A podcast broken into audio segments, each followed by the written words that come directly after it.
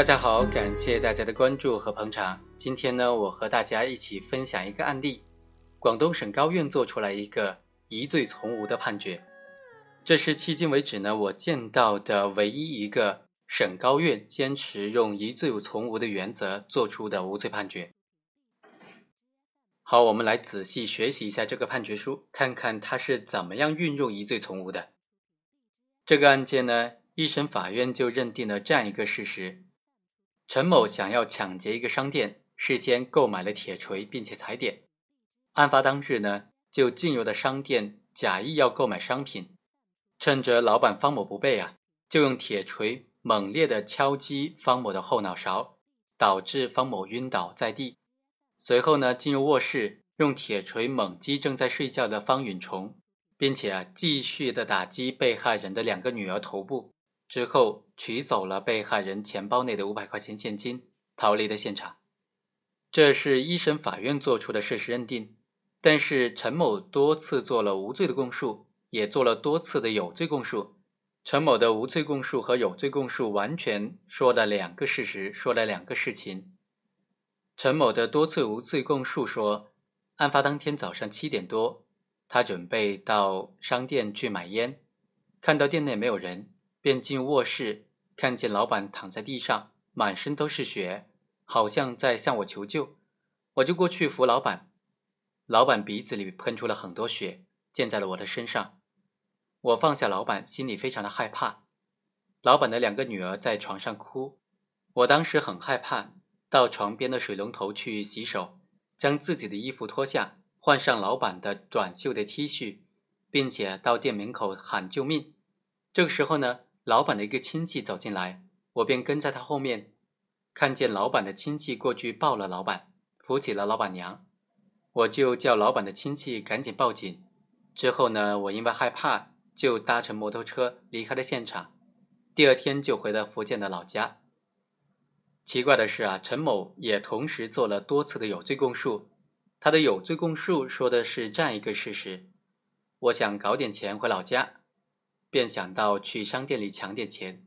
我买了一把锤子。案发当天早上六点多，我假意要买鞋，趁老板娘在货架找鞋的时候，我就戴上了胶手套，拿出了铁锤。向老板娘的后脑勺连打了三下，老板娘的后脑勺流血，并且晕了过去。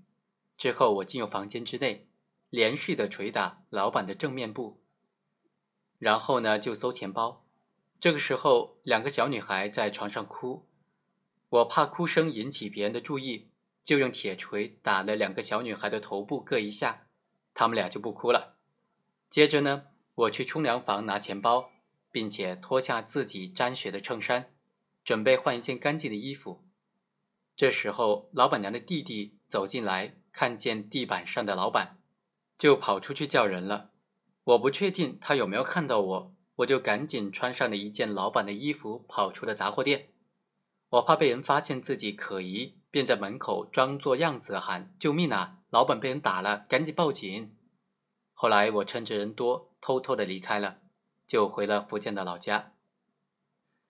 从以上的三个版本的事实可以发现，本案事实真是扑朔迷离。一审认定了一个事实，陈某的多次有罪供述又描述了一个犯罪事实，陈某的多次无罪供述呢又讲述了另外一个版本的事实。那么这三个版本的事实导致案件最终到了省高院做二审。省高院经过审理之后就认为。本案既然案情扑朔迷离，最终的事实没有办法认定，那么只好做出了疑罪从无的判决。那省高院是怎么样分析这个案件呢？怎么样得出无罪判决的呢？我们来看看省高院他做出这个无罪判决的思路是什么。省高院就认为，首先，因为受制于犯罪的隐蔽性、复杂性和侦查手段局限性等等诸多的因素。本案目前没有办法通过证据体系还原客观真实，认定法律事实，这是第一点吧？因为本案的事实有三个版本，究竟哪一个才是客观真实，才是法律事实呢？没有办法认定，证据不足以形成体系来认定案件事实。第二，在对于陈某是否为本案真凶，既没有办法证实，也没有办法证伪的两难局面之下。法院呢就应当恪守证据裁判规则，绝不能够为了片面的追求打击的效果而背离疑罪从无的刑法精神。第三，疑罪从无呢，它并非放纵罪犯，而是对司法公权力的合理的规制和规范的使用，合理的制约，是对任何有可能身陷囹圄的公民基本人身权利的有力的保障。第四，在刑事科学日益发达、侦查手段日益精进的时代，本案欠缺的证据链条一旦出现了新的弥补和完善，司法机关。还可以启动司法程序严惩罪犯，以民众看得见的方式来抚慰被害方，以法治的精神和途径来推进公平正义的实现。第五，本院将根据被害方因为本案造成的经济损失的事实、家庭经济困难的情况，以及暂时没有能够获得民事赔偿的状态，依法为他申请必要的司法救助金，从经济上部分的弥补被害方所造成的创伤。所以呢，法院就基于这五个逻辑做出了疑罪从无的判决。可以发现呢，法院的论述逻辑是非常严密的，论述的非常的好，值得我们大家来一起学习。好，以上就是本期的全部内容，我们下期再会。